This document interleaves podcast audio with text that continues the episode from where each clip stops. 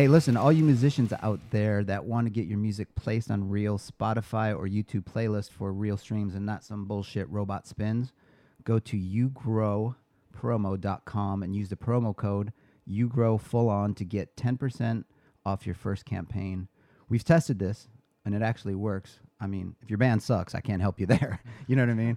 that that I can't help, but if you got some quality shit and you want to get it done, go to yougrow.com and do use the you grow full on for an extra 10%, right Damien? That sounds good. You grow full on. Yeah, you grow full on. That's What what does she that said. mean? I don't know. I'm fucking I've never had any problem with that, so I don't. You know. That I mean, I don't hopefully no one in this room has. I mean, everyone seems to be pretty young. Void Vader does all right. yeah, yeah, yeah. Speaking of Void Vader, very excited because um, one of our favorite bands here, one of my favorite bands personally, Void Vader, decided to stop by. Um, you guys have a new album coming out this week, so welcome, you guys. Thank you. Hey, thanks for having yeah, us. Yeah, Dad. We have who do we have here? We have Eric That's We me. have Sam. right. and Lucas. The gang's all here. That's it. Yeah, yeah, that's Is- it. That's it. So the no drummer. Not currently. Yeah. No, we don't have a drummer right now. We've been working with Joey. Uh, he's out on the East Coast. Joey DiBiase. That's who I saw. Okay. Yeah. I'm trying to think. What here in LA did we play with Joey? In Tim was saying it was a, a Viper Room show earlier. It couldn't have been. Yeah. Oh, it wasn't Joey DiBiase? We've had a lot of fill-in, a lot of friends, a lot of fill-in drummers. That's a lot. That's like how Spinal things Tap. Work. What's that? It's like Spinal Tap. Yeah. Since it I was has been. since I was 15, bro. That's what Yeah. it feels Only like. they're not dying. They're not or Yeah, exploding on stage, that would be a lot cooler, actually. It would be a lot more interesting. right? Exactly. So you guys have a new album coming out this week. Is it still called Great Fear Rising? That's it, man. That's nice, it. Nice. Where does that come from? That title? Where does it come from? I The, came up. the with- times they are song. changing. Yeah, and it was actually I came up with a name before the pandemic. Um, you know, a lot of political tension that you could feel in the air. You know what I mean? So um, um, I don't know. It just seemed like an appropriate album, especially considering you know the the lyrics on the songs and Yeah. that kind of stuff. Is it is it socially conscious and political and Not really. Not not. I mean, it is. It's more about like the the, the overall feeling of actually 2019. Believe it or not. And then what's interesting to me is that um, you know after we wrote all those songs and we named the album, things got even worse with the pandemic. So it was even even more fitting yeah? um, not that it was a good thing, but um, it, it was kind of like interesting to see it happen that way. So so you guys wrote this this album before the shit show of 2020. I mean, oh yeah, We did, yeah. and, and a lot of it probably still holds true. What, what you wrote Mm-hmm. about, right? Well, it did. It went from uh, ridiculous to absurd. Yeah. So in 2019, cancel culture had been coming up. If you remember the Me Too, that was the big news that year, and the year before was the Me Too issues. And then 2020 was the full-on shit show that was on multiple levels. So it was it was almost like a premonition, but it fit in 2019. Uh, we played our last show at the Viper Room on September 11th, fittingly enough, and uh, we stopped to write the record. Uh, we did it, completed it like right around winter. Like I'd say, I'd say it was like uh, done in December. Something like that. Because Joey, we sent it to, you know, all those tunes to Joey, and then he was out here by February, the end of February, essentially. maybe Or- well, it was, it was before it was before that tour that you know we we only play five shows. The Spring Breakneck tour of 2020. so that, yeah, so for sure. Yeah, it's. I have that tour shirt, even though it never Well, got thank here. you. Thank you so much. it's kind of cool to have it because it's a tour that kind of didn't happen because like we only play five shows out of what twenty. Yeah, yeah, exactly. And I I bought that shirt, but it's like the LA date never happened. Uh, Yeah. no. that was going to be a sick show, too. Oh yeah, though I think that was gonna be Viper Room, Yep. and we were gonna do an OC show or a Long Beach show as well. Uh, Alex's bar, I think. Oh, yeah, cool. that was gonna be a killer tour. We are gonna play um, St. Patrick's Day in New Orleans. All those green baseball tees would have been gone for It sure. was already it was already going great. Like the five shows we had were Yeah. incredible. We were like, oh my god, this is the best tour we've had so far. Yeah. And all of a sudden, How does that? I mean, how does that happen? Like, or how does it feel? Like you guys are gaining momentum, right? and you know you're putting out EPs and stuff. You're getting ready to put out your, your full length. You're on this tour. It's going really well. Like just all rolling the way it's supposed to roll. And then, Right. like everyone else, though, it stops. And it, and it must be hard for a band to be like, I need to push through this and not give up. Right. Well, it, it's. I I think the most important thing is to stay active in whichever way you can. And thankfully for us, we started record. Uh, well, yeah, we started working on this album before the pandemic. So by the time the pandemic hit, actually, we recorded drums before we went on tour. Okay. 'Cause Joey came here from the East Coast. We recorded drums. And that was the, the idea. I know that he was going to record drums. We're going to go on tour. And then when we, when we came back, we were going to record the rest of the album, which we did anyway. Yeah. You know what I mean? So when we came back from that failed tour uh, due to the pandemic, we had something to do. You know, we are like, oh, we need to record a, an album Yeah. anyway. So that's what we did, and you know, and we did a few music videos, and we use our time, you know, the best way possible, really. Yeah, no, I, I think that's great, and you guys have a step up because we were looking at some things the other day, and it's like bands like, oh, now that the pandemic's clearing, we're gonna start recording our album. Like, what the fuck were you doing? You, late. you had a fucking year, Yeah, way too to late. work. You know what I Right. mean? And people wait. Like a lot of people were were so ruled by, to me, I'm just gonna say, corporate media fear, and they just were afraid to go outside. They were afraid to mm-hmm. do anything. Like you obviously had to be smart. I'm not. You know, we we've known some people that have had it. Um, and people in bands that have had it, and it was it was serious shit for them. Adrian, who's drumming with us for the next couple of shows, he got it pretty early Yeah. on, right? Did he really? Yeah. Yeah. Okay. Adrian was also in the video we did the other day. Oh, was he? How rad. Yeah, yeah. Small world. Yeah. Love it. He's a good dude. But to that point that Tim was saying, you guys were always like super um, active, like on social media and stuff like that. So like your fans never had that drop off. Like you guys weren't playing, you know, weren't finishing that tour, but like people got all kinds of music videos and like I know Sam was doing a lot, like pushing the band. And I mean, I don't, I don't know you guys as well as I know Sam, so I'm sure you guys are doing the same thing. We, but- you know, we're all in a band together because uh, when things do get tough, you put your middle finger up and you do what you got to do. You know what I mean? I don't think any of us got into rock and roll for Well, for an easy ride. So it Yeah. when you know when a tour gets canceled, it's just like that. It's the bigger obstacle versus all the ones we've seen. But like tough shit, man. Let's you know. But that is and that's the spirit of rock and roll. you and- know what I'm and saying, and that's metal. why That's D you says what he says. You know, it's because Yeah. somebody's got to do it. You know. yeah, You no, guys- you guys are killing it, man. So Professionally, you guys remind. This is going to seem so way off, but hear me out. You guys remind me a lot of Cheap Trick, because when Cheap Trick Well, got right signed on. back in the day, they had everything going already. It was easy for Epic to come in, and they were already rolling. They had their shit rolling. They had their merch going. They had everything. You guys have everything going, and like if someone, and I know you guys are with Ripple, and that's that's amazing. But at some point, someone's going to get smart, and you guys are just going to be ready to go. It's going to be Someone's like, gonna get smart. yeah, Bring it on. well, and that being said, Todd, ha- he's the first one. He's got vision and he has faith in new music. yeah, which is And that's great. what's really important about Ripple Music and why we're working with them. Um, and Todd specifically. And the other thing about this band, the reason that we didn't just sit back and wait to be told that it's okay to go play outside, uh, we just have um, an attitude of that of, of doing it. You know, we definitely we assessed what was going on, uh, made our own opinions, and determined what we felt uh, we'd do. And we didn't ask for people's permission. So Yeah. we went ahead and kept kept moving. You know, we also played shows uh, during this time out in Arizona. You know, if things are shut down in California, we'll go to a different state where it's open. Yeah, and that's what you have to do, man. You just have to go find it. Mm-hmm. Um, I want to get back to the new album, but for people that might not know the band, you know, if people are listening on the, the East Coast or whatever, tell me a little bit. Like, you're obviously from Uruguay. Uruguay, Uh-huh. and then how do you? When do you come over here? Uh, 2013. Okay, so Lucas, the singer and guitar player, you're from Uruguay. I mean, when you're there, what's the music culture like? Do you, do you get? Is it tape trading still, or is it Maiden that turned everyone on to heavy metal, or What, what was the question? I'm sorry. what? What was it like for you growing up in Uruguay? Like, how do you discover heavy metal? Okay, so I discovered rock first. Yeah. When I uh, I was at my grandparents' house and they had a record collection, and I guess one of my mother's cousin had some Kiss albums. There you go. And I remember seeing Alive Two, And when I just saw that cover, uh, you know, I was a kid. I was like maybe eight, nine. Mm. I was like, "What is this?"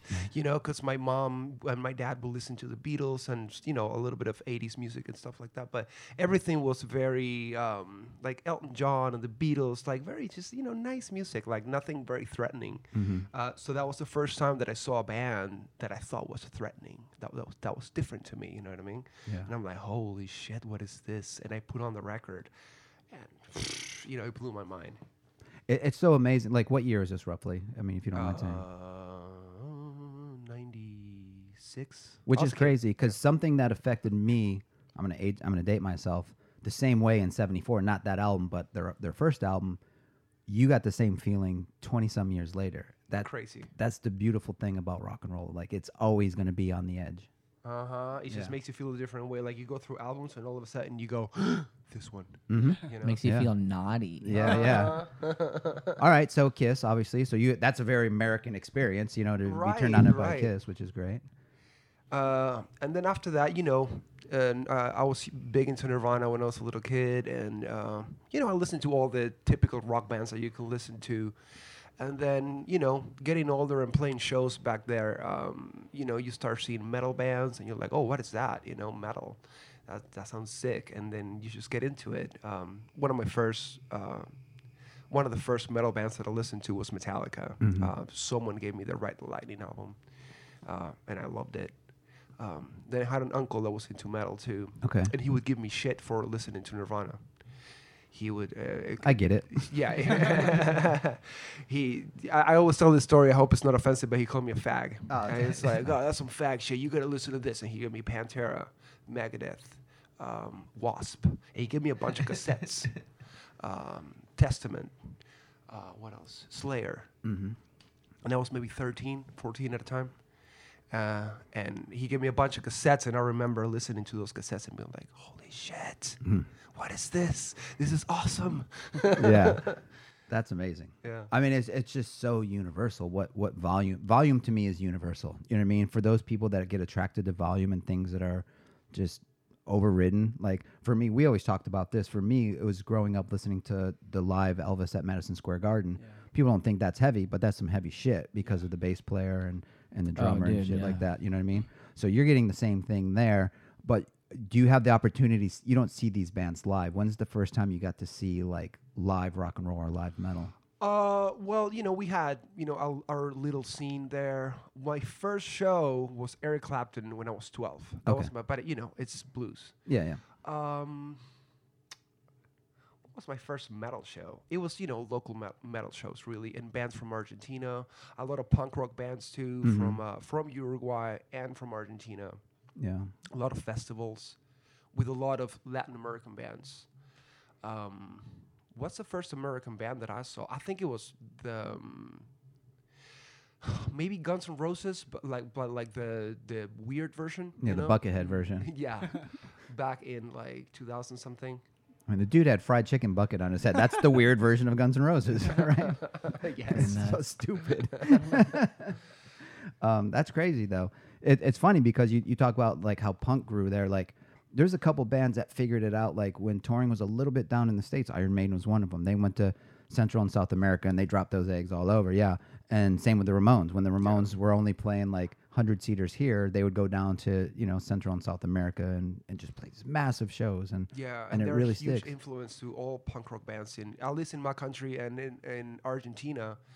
Um, so the Ramones are huge where Mm-hmm. I come from. So that's why I'm such a huge fan. Not only because I love the Ramones, but because I love a lot of bands that that are very influenced by them. Yeah. So I grew up listening to a lot of uh, South American punk rock that was influenced by the Ramones. okay, So it's all it's all kind of mixed up in a weird way, but um, so a little bit of punk rock and a little bit of metal, kind Yeah. of like we are, you know. Yeah, yeah, exactly. And that's, I think, and we'll get to this, but I think the influences you guys have is what makes you guys really, really stand out. I mean, uh, music wise, like I said, obviously, you know, Ripple's figuring it out, but but like once people hear this and figure it out and get smart, they're gonna get blown away because there are so many different influences to your music, and it really, really sticks out. So, so you're, so that's you. And then Eric, you're actually from the Detroit area first. Yeah, I'm from the Midwest. I moved out here about 11 years ago. and um, I had been tooling around out there for a while trying to make things happen, and I'd hit a brick wall real fast, and and I, I couldn't get a band that wanted to tour, even though uh, Detroit is a great place because you're you're close to so many great cities. Like Cleveland's like two and a half hours away, Chicago's like four hours away, et cetera, et cetera. But the mentality wasn't there, and I and I could only take it so far. And I did a long distance. This is like right at the early days of YouTube, and a long distance guitar audition for a band called White Wizzard. Okay. That I found through Craigslist. And I, I hit the Craigslist uh, because I was looking to see what else was out there. Cruising dudes. What? And, uh, you, know, you know, multitasking, if you will, in between sessions. Just fucking and, with and, you. And, uh, yeah, man, it was a wild time. We all remember it. And like, uh, how do you think you? we met? but yeah, dude.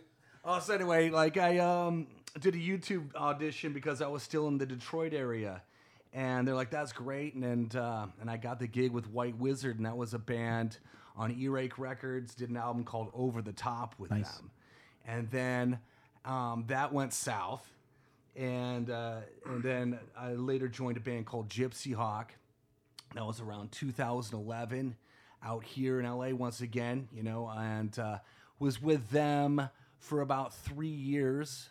Yeah, three years. We put out a record on Metal Blade called Revelry and Resilience. Really great record as well. And then that that shit the bed. So yeah, yeah, it's, it's a so um, back to square one, if you will. Got to start over. Got to get involved with a bunch of bands. And uh, by the way, I'm just ranting. Is this is this where are we going with this? How I got in the band? I'm Yeah, event- lost now. I'm just eventually, yeah. my life Just story. the Eric Kluiber story. yeah, we're just trying to figure out who's who, and what's what. Oh yeah, man. So yeah, I'm from Detroit. I guess that was the original question. That's Yeah. all you asked. yeah, that's all You right. could All have, you you, asked, you, I'm you just could have you could have just said yeah Holy shit. Are you a yeah Sp- from Detroit. are you a Sparty or a Wolverine? Oh God, man. He's a Jägermeister. Right? No, my, my parents went to U of M actually. All right, my there you aunt go. And uncle went were Spartans, Oof. so it's definitely. uh, I, I guess I'm gonna say uh, Wolverine. All right, there you go. That's the right answer, everyone on this podcast. Go blue. um, well, that's cool. Yeah, you know that you had that. That it's funny because you seem like the kind, and obviously you are too. That's driven, and that's the problem right now with, with bands of today. They don't have the drive. They they to be in a band and to make it, you have to be outside of your comfort zone, literally all the fucking time. I mean, there's no. I've managed bands that I know I've pushed too hard because I thought they were old school and that's how you do it. You know what I mean? You just keep pushing, pushing, and you can't. Like some people don't want to sleep on floors. Some people don't want to, you know, eat ketchup packets for lunch or whatever it's Well, going to no take. one you know? does. But I'll sleep on floors, but give me something else besides ketchup. Well, bro. th- I mean, you can, you can- I'm just saying, like, th- those are extreme situations, but that's the truth. Like, Yeah. you have to be outside. You have to be away in a, s- in a rainstorm or a snowstorm, away from your family and all of your comforts of home, just to play the almighty rock and roll, man. But it's not extreme if you think about it. A lot of people on this planet, that's their reality every day. You know, they sleep That's on a- the floor. But see, that's a great point, and you know that because you have this world view. Like people from this country don't really understand that. Okay. you know what I mean? Like, like people here, they think they're poor if they have an iPhone fucking nine or something like that. I like noticed that. that. I You know? noticed that you, people throwing the word "I'm poor" around, and I'm like, you don't know what poor looks like. Exactly. I run- Obviously. I run all of Void Vader's everything off an iPhone 8, so Yeah, there it's all go. good. that classic. Um, but that's that's what I'm getting at. Like you guys have the drive that it takes, cause and and you can't stop. You either, you know, there was a point when people were in a band because that's all they could do. They they wouldn't be able to do anything else in life. They had to be in a band. They had to play music and they had to just keep going. And I, I get that sense from you guys all the time. I know I talk to you, Sam, more Yeah, than for anyone. sure. but it's from from what I get from you guys, like this is all or nothing, and you got to respect that. You know what I mean? And it comes through in the music. So Well, that's great. Yeah, it's a lust for adventure, and you have to enjoy it. If you don't enjoy it, I think you're going to have a really bad time, and and it sure as fuck doesn't pay anything. So yeah. That's that's going to be over really quick. But not to sound like a like a horrible greeting card, but you can't. Yes, there's you're not gonna put money in your pocket, but but the experiences that go in your head and your heart, you'll never forget. I mean, it's it's no, still it's the worth best it. thing. I mean, it's it really is a way of life. I mean, to me, this is what people are like. You can't buy this. That's No. what's so funny. Yeah. but people try, buy- Yeah, fuck but yeah, that doesn't. they do. That's a that's a canned vacation. That's an all inclusive Cancun uh, like hotel. Yeah. That's not the real deal. And by going out and getting in the van and, and fixing it up and hoping it's going to get you to the next town and all the adventures that go along with it that you cannot even predict or write. Yeah. That's that's you can't you can't fake that. You got to go through it one way or another. And, Yeah. uh, we did that step by step. By the way, you know, we we didn't just like go out of the gate. Like back in the day, it kind of seemed like if you got in into uh, like a signed record deal, all of a sudden you're being shot out opening for Motley Crue or Yeah. Accept or what have you. They're totally different. Like this is small. It started baby steps, um, seven week tour, two week tour, month long tour, uh, whole USA. Yeah. And then it, so it was just it was just nat- like it's not just natural, but um, we passed the test. You know. Uh, uh, my favorite is you, when you have these bands like, oh, you know, the label, the the major label, I didn't make any money. Yeah, that's where you're fucking. That's why you have a tour bus and all that shit. You know what I mean? They're crying poor, but they decided to do it that way. They don't know what it's really like. You know, there's been so many bands that, have, oh, we're on a major label, and oh, they took all my money. I didn't make anything from this. Like, well, yeah, dummy, you made the wrong decisions. Yeah. You know. And I mean, they, they spent a bunch of money on you. You know what Yeah, I mean? 'Cause ex- all that stuff is expensive. Exactly. It- Yeah. and that's what it is. But they don't. They never understand that. It, but it's it's like literally over and over. It's the same story. You know what I mean? And- Yeah, you've heard It's that a story a million story. times. Yeah, it's hilarious to me. Another. True sad Hollywood story. Yeah. Yes. And then so how does the band get together? So you're out here, you're out here. Uh-huh. Do you guys meet first or Yeah. yeah. Eric and I met first. I was playing with some guys that I that I met because I was uh, I was playing with nobody at that point because the band that I that was playing with broke up. So you know I started jamming with this band, and um, uh, I guess Eric was friends with uh, with the drummer. And one day he invited Eric to come over, and I remember the drummer. He was like, "Hey Lucas, uh, my friend Eric's gonna come jam with us," and I'm like, "Okay, great, cool." You know, like it was nothing serious at the time. It's not Yeah. like we had a it's not like we had a project of like oh let's you know let's let's start a band and Mm-hmm. ma- try to make it or anything. It was very lighthearted, very like casual, and same style though? uh, no, it was a little bit more uh, like like '90s rock. Good Um, Charlotte. No, not like good Charlotte. More like No. alternative grungy. a little grungier, like I'm just fucking with you. Dude. I know. Uh, maybe more like Soundgarden, something like that, um, with a little bit of metal. Um, but then you know he showed up and we started trading licks, and you know we look at each other uh, at each other and we're like, all right, yeah, then Yeah. we're we're clicking. so you come from a band that you two bands that had albums out, and Yeah. then then you meet Lucas. Yeah. But you know right away, right? Well, I know that Lucas is a great player, and like right away, just like Lucas said, it was a real casual thing. Come on out if you're not doing anything. This is my friend Joey at the time, who uh, a different Joey, Not DiBiase. not DiBiase, right? But um, he invited me to come out, and I was in between bands, and I always just try and get as busy as possible to see what might work. And it, it was as simple as that. And the fact that it was so casual, like I didn't have to like sign on the dotted line, or uh, it, it wasn't instantly running at full mm-hmm. speed. It was like really simple to show up jam with Lucas, but but we definitely like now Lucas is like I was like wow this guy's really good. And by the way, most rock and roll quote unquote jam sessions are terrible. Oh yeah. you know, you get up there, it's just noise. Like who's who's out of tune? Yeah. You know, you're getting lost. You're just looking at each other. It usually starts in A, and then you run out of room, and then it's odd to go to E or something. It's just always weird. You can only play so many pentatonic licks in it. exactly. Oh, I, I can go forever on pentatonic. Playing frontwards, backwards. That's all I Well, can do. Well, it's on. It's on. yeah. All right, and then so you guys start forming your thing, and eventually, Sam comes in. This Trying to get Rugrat. Sam, real quick. I mean, Go for yeah, it. That's a whole story in itself, and now let me tell it to you. Uh, we needed a bass player, and it became apparent that um, the guys that we first started with, and this is how bands roll, it was moving towards a direction that um, we needed a different drummer and a different bass Yeah, player. they just Yeah. couldn't handle the what we were going for, basically. Yeah, yeah. You know, I mean, the band had shifted direction, and uh, and we were working. one, with- one interesting thing that happened is that the first show we played with Eric, uh, we played upstairs at the at the Rainbow, and Ulrich Wild was there, and that was Oh, the wow. first show we played. And I, I met Ulrich that night, and um, he was like, "Hey, do you guys want me to produce you? Like just first show, Yeah. like you have someone like that that's worked with Deftones, Pantera, Yeah, yeah. White Zombie, you know." And I'm like, "Oh yeah." um, but let me get a new drummer and a new bass player. Yeah, yeah. because this ain't gonna this ain't gonna work. Um, and then a few months later, we recorded with Ulrich. It's amazing. but we still hadn't had Sam, and and Ulrich um, had suggested Sam. He was still in legal tender, and he wasn't available. Simple as that, you know. Yeah. I was I was aware of Sam as well. It's funny, like he was like this like legend in the scene. Um, I my previous bands had played with his band, and then. I think that we did a show with a band that he was filling in with at Loaded. Uh, Art Arter, we Shock played Yeah. with Void Vader. Okay. Uh, yeah. Oh, So- and that that side room at, at Loaded. Yeah. I missed that room. Oh my Yeah, that god, was that place was great. a Don't know fucking what you party, got and I there. wasn't even 21. So so at this point, i- is the band Void? Is it called Void Vader? Yeah. It Okay. is Where does Void where does Vader. that come from? Uh, that's pretty funny. Like i- it's such a weird name. Yeah. Uh, I was living in an apartment, and like I said, um, you know, when we first started this band, it was not like a big deal. Uh, and I was living in an apartment where uh, the elevator didn't work. So void elevator, Oh. void vader. Nice.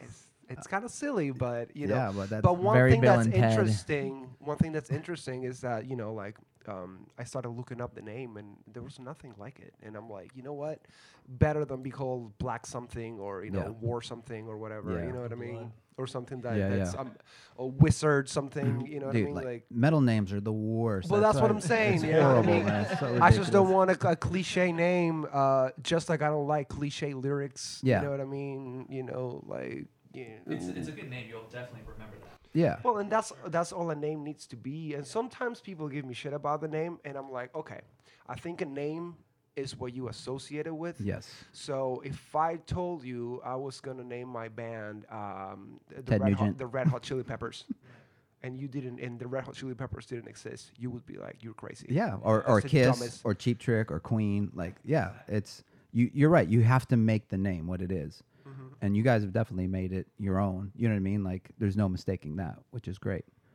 So There's not. It sticks out. It rolls off the tongue, and it does sound like a hard rock metal band. It well. does, It yeah. doesn't sound like a blues band. yeah, Right. you don't even question like what Vader is. To be honest with you, you just hear Void Vader and it sounds good together. Yeah. Sort of like Sam Harmon. Very much so. Speaking of which, Speaking of uh, like that segue, If it was Sam Sharman, back to the original question. Yeah. So when I, I first saw Sam at a jam night and he was wearing an Iron shirt. Iron is a band that Eric started where he played bass and sang. And I'm Okay. like, oh, look at that guy. He has an Iron shirt. And I was on my way out. And I was like, huh, look at that dude. He's wearing an Iron shirt. Cool. And I left. Uh, but then he said later on that that same night he saw me play and he was like, oh, look at that guy. He, he can fucking shred. You know what I mean? yeah, And then, how, how did it happen? Did you?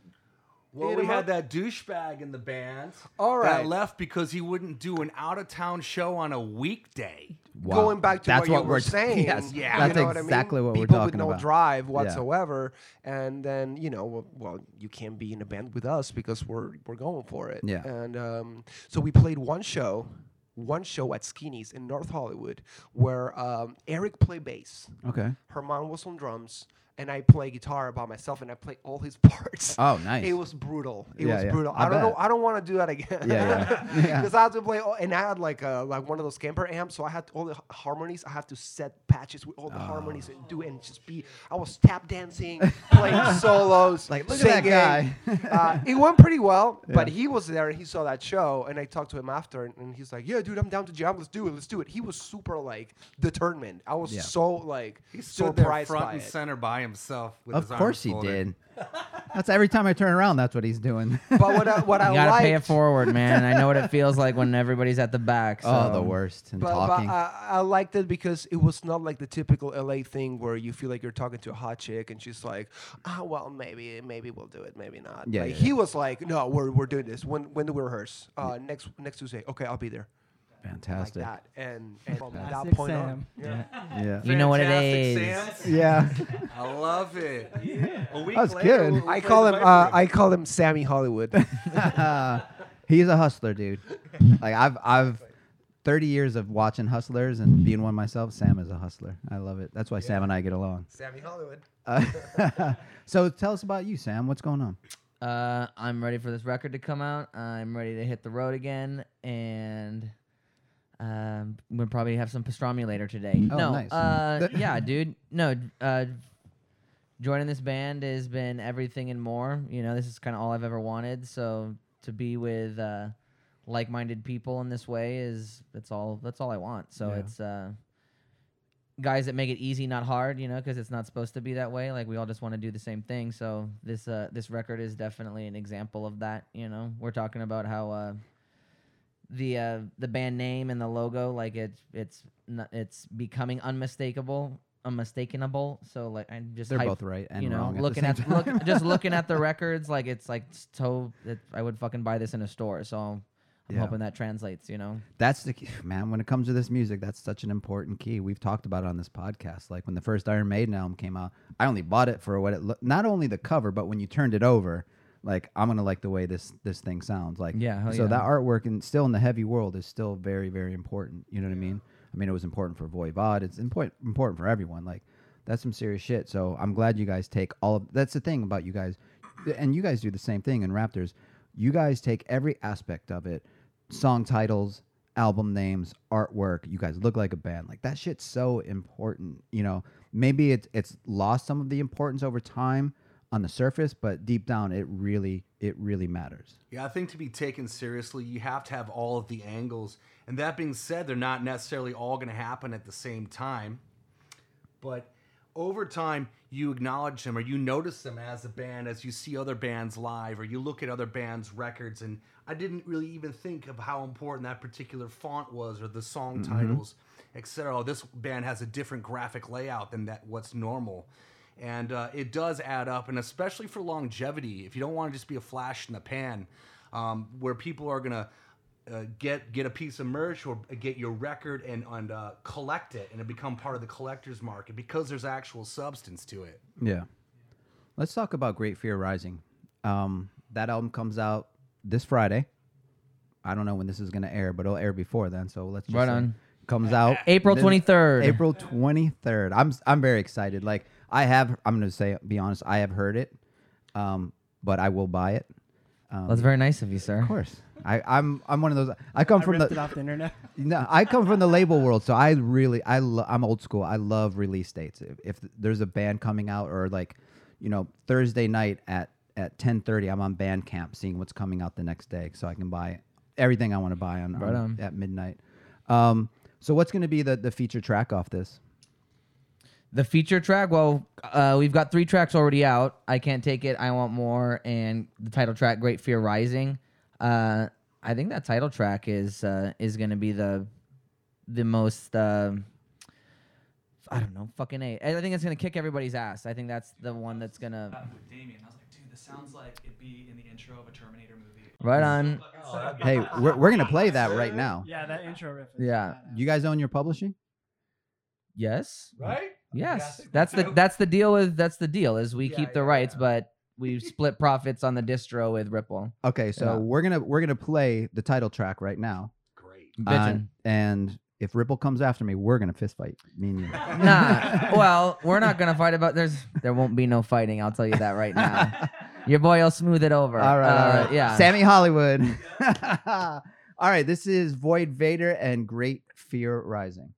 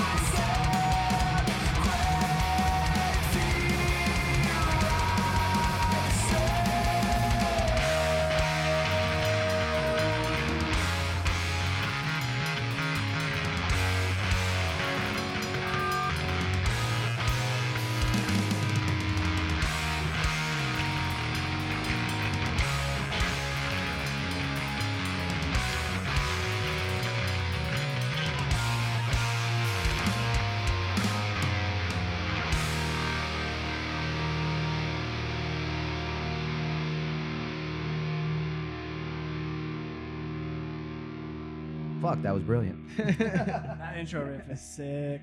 Yeah, yeah. So, is there still MacGyver's mullet on this album? Fucking ain't right. All right, le- what's what's going on with that? Well, that is um it's a song that Eric wrote, and um I don't know. He had that idea for a, for a little while, and I remember going through all of our ideas, and I'm like, Eric, we have something here. This is cool. Work on it. Let let's make a song out of this. And uh, he he sings the song too. Yeah. So that's not me on vocals. Yeah, normally if I have something like that, I'll present it, I'll demo it rough, which can be quite funny, and then send it to uh to Lucas, and he makes it a real song. Yeah. But for this particular track, uh, MacGyver's mullet, he's like, Eric, I, I'm hearing your voice on it. Like, let's do it. Let's. Do, I'm just gonna hang back and play guitar, man. It's cool actually to have a song where the lead singer can rock out for a bit. Yeah. You know, Yeah. rest of the Yeah. vocal. Yeah, it's it's fun to. and to see him like get so happy that he just has to play guitar is actually he'll. Well, it's a lot off. Lucas's shoulders, man. You know what I mean? Well, it's because I'm like I'm stuck. I'm like chained to the microphone, you know, when I'm playing guitar, and I'm a hyperactive person, so I need to move. yeah, yeah. So, uh, I love that part of the show, and it's not like I don't like singing. I love it, but when he when he sings that song, I get to you know express myself fully. Yeah. know, it's, it's, it's awesome. what what is like the songwriting process? Like that's obviously a, a different case, but just take a basic song like Void Vator songwriting process. Uh, normally, the process goes like this: I I write you know the songs at home, but I don't I don't finish him. So like I will write the the parts. For example, I have is it a riff first? Does it start with a riff? riff and I put some vocals like and you, it's usually a melody and I just you know just talk nonsense like it's not even real words it's kind of the vowels that I want to hear hmm uh, so I'll have like a verse a chorus and a pre-chorus or whatever the the structure is going to be but I have like three four parts for a song and uh, sometimes you know the songs are pretty much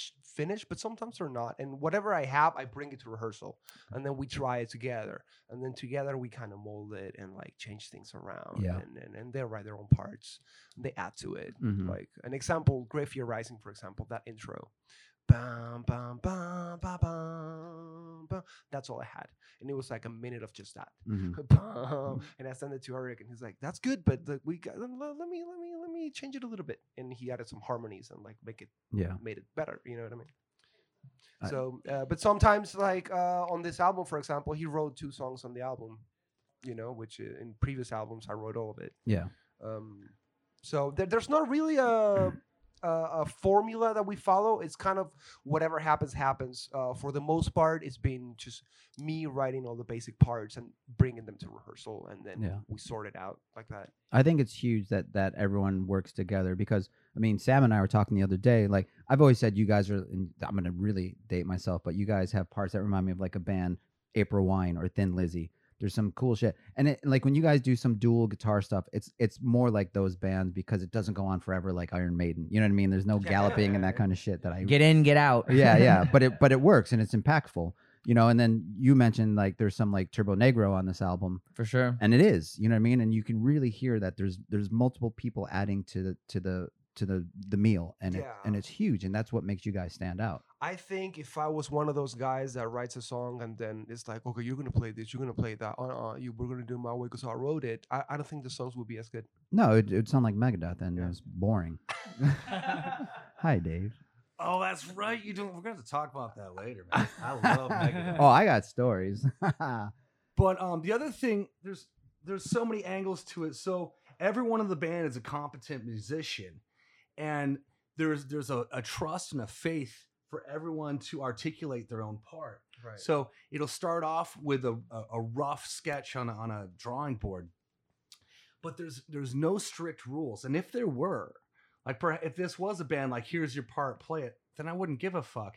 M- Not in a malicious way, but it'd be like, oh, okay, so my creativity channel, I'm not going to put energy into something that's going to go nowhere. I will be a robot and play my part, uh, uh, uh, uh, uh. and and I don't think that's a well, that's one way of doing things. I don't think it's a good way at all. No, because then you, you'd feel like you're not a crucial, uh, integral part of the band. Like you would feel like anyone that It's a could play job. guitar could replace you. Those you know what I bands mean? don't last. yeah yeah, and if you're just a they- hired gun. on this band it's like you know if, if i if, I don't have sam and eric like then the sound is going to change you Yeah. know what i mean And exactly then it's going to be it's going to be different you yeah know? that's why I, I stopped playing in bands too because i got to a point where ian who you met sam Mhm.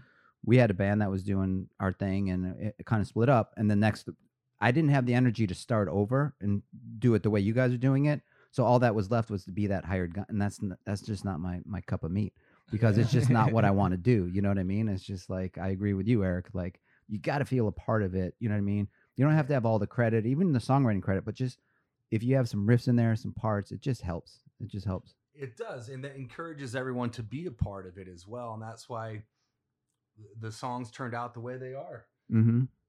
This this record is like the truest representation of uh of us or Void Vator. I feel you know what I mean as far as so like- far So far, yes, up to date with Yes. the timestamp as of April 23rd, you know, 2021. Uh just cuz we've had so much more time since uh stranded to to get to know each other, you know what I mean? Like Mhm.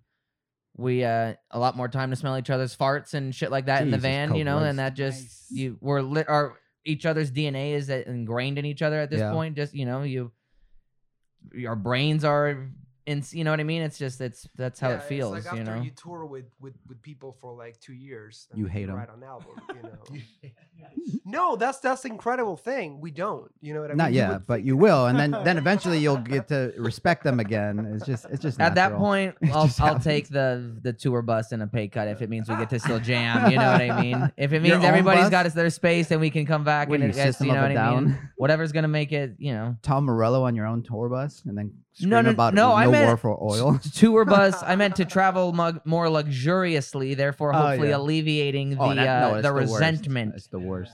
That's where my head was at. Um, I didn't mean just my uh, tour bus. I'm just- I'd be the guy that's in like the Acura Integra and be like, "You guys go ahead, it's fine," in like the big fighter jet or some shit. Yeah. Yeah, you like that? Yeah. So was there ever a point like during the whole God, I hate to call it the quarantine, so I'm just gonna say the whatever, the lockdown, Lockdown. yeah.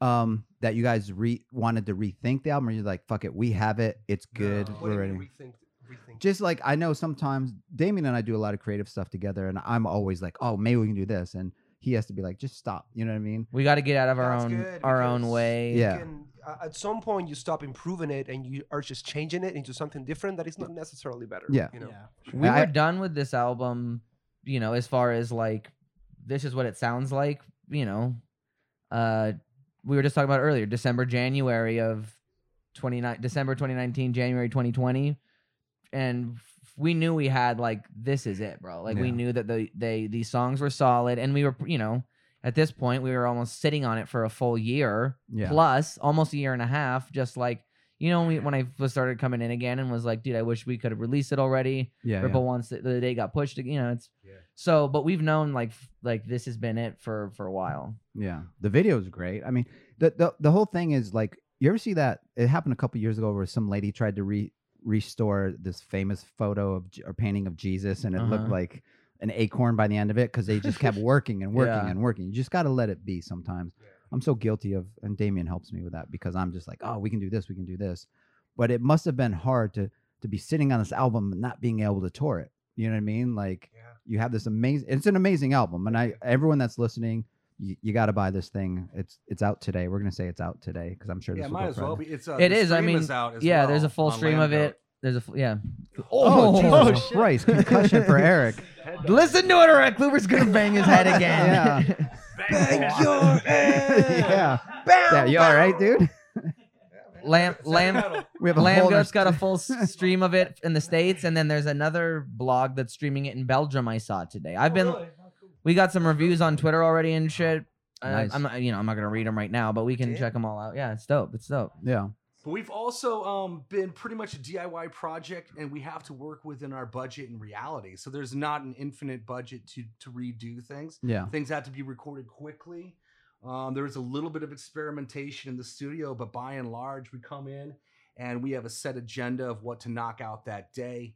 And then the whole rest of the year was all the the rest of the steps from the mixing, mastering. So that's the audio side done.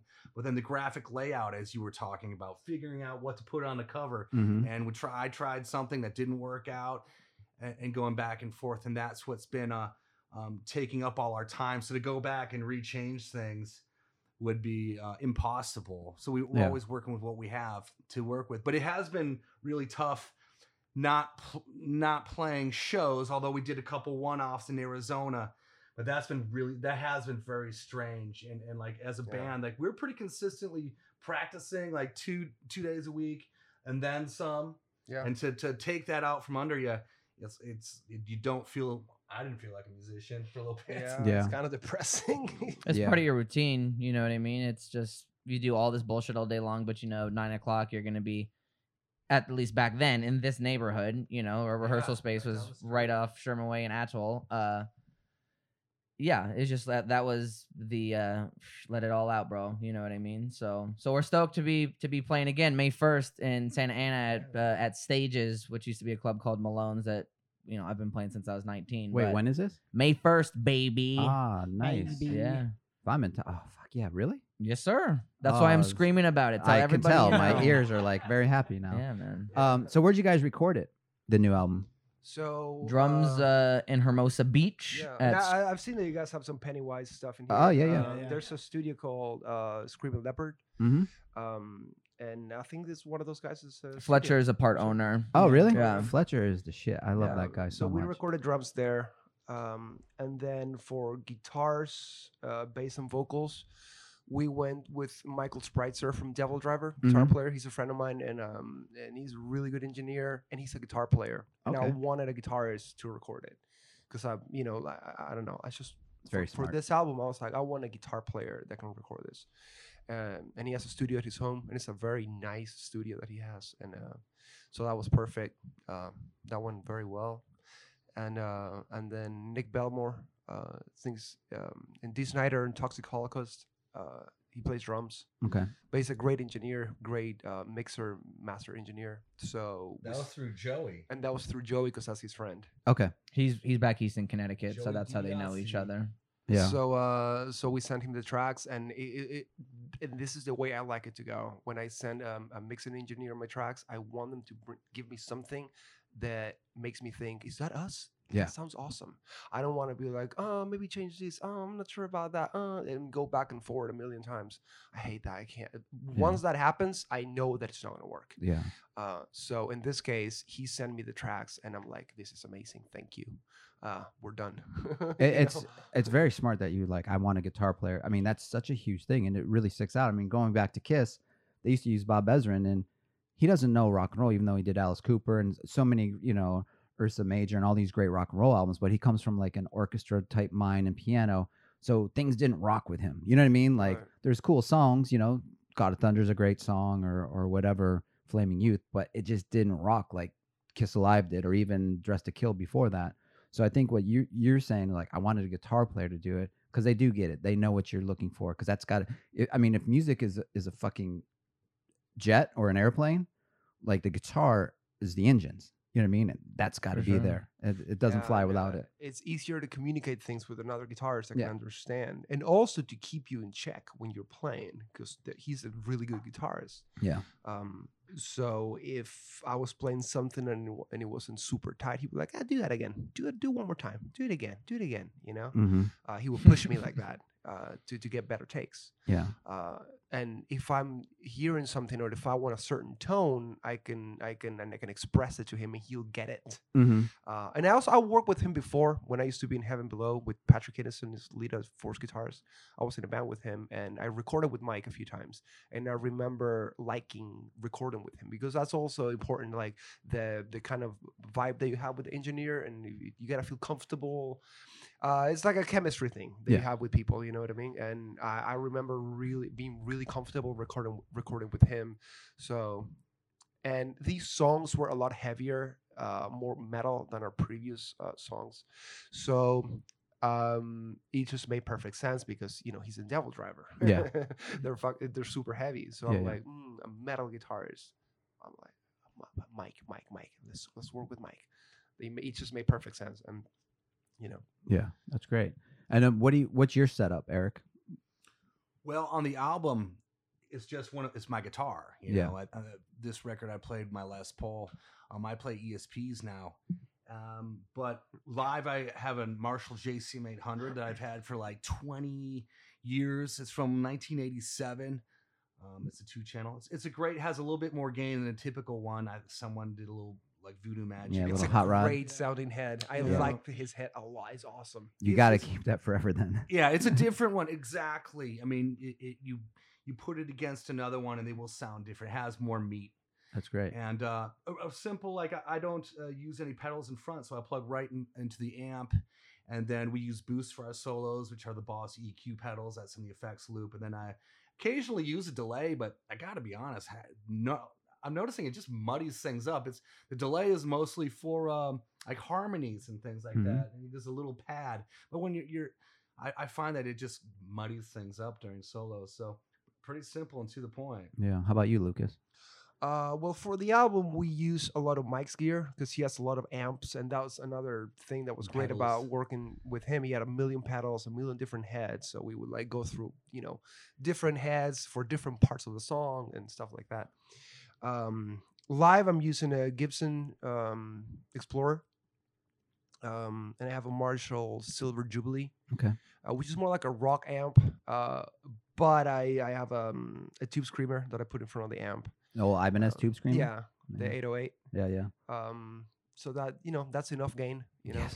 Yes, because it what is. I'm looking for um, live, it's clarity. I'm Mhm. not looking for like a specific type of sound. Like, um, well, when you think of metal, you think of that scooped, heavy, like kind of. yeah. but- But, it doesn't on- sound real. Right, but I've noticed that live, that tone sometimes is very hard to understand what the person's playing. Yeah. And I've noticed that, you know, watching other bands and myself playing through amps like that. Yeah. So I kind of switched to a more rock amp, but with, you know, an, a little bit extra distortion with the with the tube screamer because I want to understand every single thing that I'm doing. I want to hear everything Yeah. you know so it's not the heaviest sounding amp but it's it, you will you will hear what i'm playing you know Yeah. and that that's the most important thing Well, even like again, going back to Kiss, like even back in the day, they would just use Fender uh, champs behind their huge Marshall Oh, stacks. know you know, yeah, just for those exact reasons, you know. And when you try to like a lot of these pedals nowadays just sound so processed just to get heavy, and it's just I Mm-hmm. remember when SOD came out, like you know Ian, Ian Shipley, who Mhm. you know, Sam. Like we, we knew the Anthrax dudes back then, and we couldn't figure out how they were getting that guitar tone. It was the TC Electronics pedal back in the day, and it was like the first pedal that was this extra heavy thing, but didn't sound so processed. You know what I mean? And- Right, and it's different with when you're recording an album. You can get away with uh, a more processed, scooped metal tone, Yeah. uh, because you c- you you can mix it. You know, you can turn it up whenever you want. But live, when you have a, a super loud drummer and another guitar, all I'm going for is clarity. I want to understand every single note I'm Yeah, playing. It's know I mean? important. It's important. Clarity is good. I, I would like. I do like ENGL amps a lot. You know, I had uh, one of my bands, another guitar player had an ENGL amp, and that was that was good. And um, that's like a like a, maybe a more modern amp that has like a lot some good more Yeah. gain and Yeah. clarity. I remember playing through that amp and I liked it. Yeah, I think it was the Fireball. hmm Yeah, Those are sick. What do you bring in, Sam? Uh, I use a Mesa M9 carbine as a head. Uh, typically on tour, it's through a Carvin 410, and I've got a Electro-Harmonix uh, bass DI with like an overdrive channel on it, and um, been using a bass wah a little bit recently. Yeah. Nice. Uh, got a Corona every, chorus. every song, he's like, wow, wow, I know, at rehearsal, I'm- overdoing it. At like, rehearsal, I'm every little lick, every little lick steps on the pedal now. we call him Sam Hammett. yeah, exactly.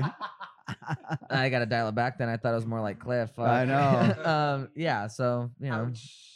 It's all good. Yeah. So and Fender basses, Seymour Duncan pickups. Are you using jazz or P? Uh, I've been playing my P bass at rehearsal lately, but I switch back and forth. I usually I use the jazz bass on tour, just uh, better sounding bass. Um, just needs new strings. I'm just being lazy and haven't gotten new strings yet, so I've been playing the uh, Typical the bassist. bass. right? There's Uh, only four strings and there's still an excuse. No, it's no excuse. That's just what it is. I'm just fucking with. Uh, Take it it's easy. I've got this like sick uh pickup cover. Looks like Darth Vader and shit. It's dope. Nice, nice. Hey, you guys talk. I gotta go pee.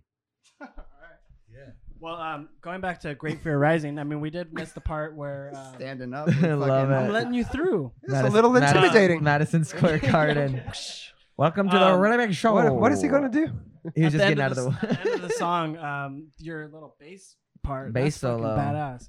Yeah, yeah, I mean Kluiber Kluiber wrote that part as far as like here's the bass solo and wrote a bass solo when he like demoed it out, but I'm just an, an asshole and was like, That's cool, but I'm gonna write something different. But that's so a perfect example of how it works. Yeah, that was Great Fear Rising was a really um, eclectic song with a lot of uh, contribution, and, and I did write this really long outro that Lucas cut in half. Yeah. Fortunately, because Yeah, otherwise like- that'd be a nine-minute song. I like the I like the parts, but I think it would be more effective, and it's still a pretty long outro as Yeah. it is. But but I think just it's, trim the fat. yeah exactly. Yeah, we, Yeah. we did Well, that no, as a had, like, band a all the time. like we'll have some parts where we were like, "Oh, dude, this is rad," and then like either our producer or, or one of us is just like, "Yeah, let's just cut it so people want more," you know, instead of Well, if Lucas thinks it's going to sound better a certain way, I'm like 99% he's going to be right, you know? And so that's like once again like the mutual respect. Like if someone is going to do that, they're not doing it out of spite. I've been in bands like that. that someone would actually screw the song to to uh, over some sort like of an strange. ego ego Over trip, yeah, you over know. some sick pride shit. But then also, how many songs have a bass solo? How cool is that? I know that? that's super sick. That's awesome. And yeah, my my solo actually was pretty cool. It was But- it was I'm not saying it wasn't cool. It's But, you just know, then Sam's Well, playing Eric's bass I think solo. most importantly, how many songs have a bass solo that doesn't seem forced? That, Yeah, that, yeah, that- that sounds Yeah. like it belongs there. Yeah. You know what I mean? That's hard. Yeah. That's why I got the wah pedal was for the bass Stranglehold. Stranglehold's one that works. That bass solo in there. it does. Yeah. We were just talking about where's the phaser at? Hell yeah. Cool. So, that I mean, like, you know, a lot of with what happened last year in 2021 here now, I mean, there's no no one has a plan, but what's the goal for 2021? Touring, playing more. We're already working something out for for for the summer. Yeah. Yeah. Do you guys have do you have an agent? Yeah. Nice. Okay. Yeah, we work with Ian Watts over at uh, Atomic Music Group. Um Ian, they need 100 shows a year. I'm telling you. yeah. This band will he's, break. he's coming around. We're that dude's dope. Yeah. Uh, yeah, but we, you know, we've we've we get around. So, like Eric and was saying earlier, like we booked some shows in Arizona during this time, but those weren't through Ian. It's just if you wanna, if you want the Vator, just just ask. You know what I mean? We'll work something out. So And I think that's what it's going to take for everyone at this point because you can't just schedule shows and hope people come up anymore. You know what I mean? Yeah. Because like a lot of people are going to be afraid. I mean, I'll tell you, like I'm a huge sports guy, right? After this past year, I could care less. You know what I Right. mean? I, I I learned to live without it. as much as I love it. You know what I mean? I'll I'll still watch my Cavs or whatever, but I think more and more people are like, all right, I got to I got along without that stuff. So you just got to take it to the people again. For and, sure. And this is what's great. You know, I love it because it's a revolution. You can do whatever you want now. You, You know? can. You can. Yeah. The, the rules, I mean, they do call it the Great Reset. In a lot of ways, it is. Like you said, like they kind of took the, your sports away and you kind of adapted to it. And you're like, maybe I Mhm. don't need that as much. So maybe people are reevaluating what they want to do because human beings a lot of times operate in- in habits Yeah. and just uh, but um it is neat that we are working with Ian Watts and we finally because we've been pretty much pretty much DIY and to have someone like that has um, helping us out. That's a big step up for us. This whole past year we did all the work to put us in this place and now it's time to get on the road and we're ready to go right now. So Yeah. we want to kind of we kind of want to we still get to operate in a club DIY level, so we don't have to wait for all these insurance policies and and ticketing agencies to refigure their game out. You know, we can show up and we can kind of beat them. So mm. we want to go out and and apps and play live. Yeah. the real goal is to use this time to make some noise so that when all those bigger venues are booking again that we've made enough noise that somebody wants to have these who the fuck are these guys that have just been killing it while we've been sitting on our asses waiting for you know palladium or fucking the troubadour or whatever to open you know mm-hmm. something fonda something at that kind of caliber and get a support kind of spot that's that's the real goal you know is to make some fucking noise Yeah, and I I honestly think that that music you said the Great Reset, like it's at zero, and only the strongest are going to survive here on out. And I think metal bands and rock and roll bands and, and bands that that really do it organically are the ones that will eventually survive. You know, there's there's something to be said about say you take the '80s, take a slice of the '80s, and you know, all these horrible bands. I'm sorry if anyone likes them, like Britny Fox or Cinderella, like all these bands that that were complete like record company bands, right? yeah And so once that went away for them, they they don't they can't do anything. But bands like Suicidal or Anthrax or Metallica that did their own thing and did the DIY, they were able to just keep going, keep going, keep going, seems keep like going. The pioneers are the ones Yeah. that stick because They were first and It's almost like every time that a band becomes successful, there's a hundred bands that try to do what that successful band Yep. did, Yeah. and then maybe the top three kind of hang around, but all the rest, Mhm. it's like once the hype is over, exactly. that that band that that was one of the pioneers um they're going to change they're not going to keep doing that and that's why they're special because they they do whatever they want and that's what they did in the first place that's why they got the recognition because they were different and then by the time uh the bands that are trying to mimic what they do kind of get some recognitions they're already doing something else Yeah, you know metallica exactly. is a great example hmm They're they're one of the best examples at that. You know what I mean? Because they're leaders in in the whole thing, and they're Mhm. they're the innovators. Yeah. So what happens is a label will miss out on that, so they'll come in like with Nirvana. Everyone missed out on Nirvana, so they come in and they sign like Bush or Silverchair or these Uh, horrible or, uh, bands. uh, what, what is it candlebox Candlebox. that yes. first silverchair record's all right Take it easy. Um, Um, those they were like 16 or 17, dude. That's pretty yeah, impressive. you were probably. s- I, that's fine. So we're free. And I think I'm part. amazing. I think I'm partial because one of the hot moms when I worked for after school care fucking showed it to me. So Okay, lead with why. that next time, so we don't judge you. Oh, Jessica. oh, she has a name yeah. what happened there Nothing. Ah. sure yeah, I took care of her kids. Is that a euphemism? no, I would have been fired. Here for the rock and roll and the bands that they tell me about. Yeah. So let's do this. Let's close out. What song do you guys want to close out with? Oh damn! um, All right, so uh, so uh, people Mm. people heard I can't take it. I want more. Yeah, give us an exclusive. I say losing control. Losing control. Yeah. Yeah. yeah, let's do it. Losing control. That's oh, that's the one that's uh when we were writing it, working title was called Power Trip, and then it just Oh. became Power Trip Turbonegro. So that's what that's what that one is. All right. I love that song. So thank you guys so much for coming out. Um, Fucking a. April twenty third, Great Fear Rising. Pick Yes. it up. everyone buy this album. Everyone go see this band. They're out Um, here working. May first, stages in Santa Ana, California. SoCal. I'll be there. Let's let's They'll see be it. there. That's down the street. I think we got Yeah. people coming from uh, Arizona and Nevada, Vegas and Phoenix and shit. So All right. should Well, be let's cool. do in a bus. Uh, I don't know how they're traveling, but tickets are cheap. I'm ho- I'm hoping they're It's taking not a on hot us. air It's balloon not or on us. I'll something, tell, I'll tell you that. jumping off the stratosphere and hoping for the best. wait, wait, who's playing drums? Adrian Aguilar from uh, Oh. Exmortus and Nice. Legal Tender and every other cool shit. Before we Yeah. play this song, though, I do want to say, Lucas, your your lyrics for "I Want More" are awesome because it Oh, r- kind of wraps up everything you were talking about today. Like, Yeah. how Yeah, for you, sure You don't want those like cliche lyrics and just what the music industry is all about and all that kind of stuff. Yeah, so. yeah, yeah, yeah. I, I just think I think we're at a point of of another great um, happening of LA bands. You guys are leading that. Lungs are part of that. You guys are part of that. Like, yeah, lungs are dope. Yeah, dude. It's there's a lot of great bands in LA, so I really appreciate you guys doing that and flying the flag for Los Angeles, even though we're not all from here. And thank you guys. And this is Void Vator. See ya.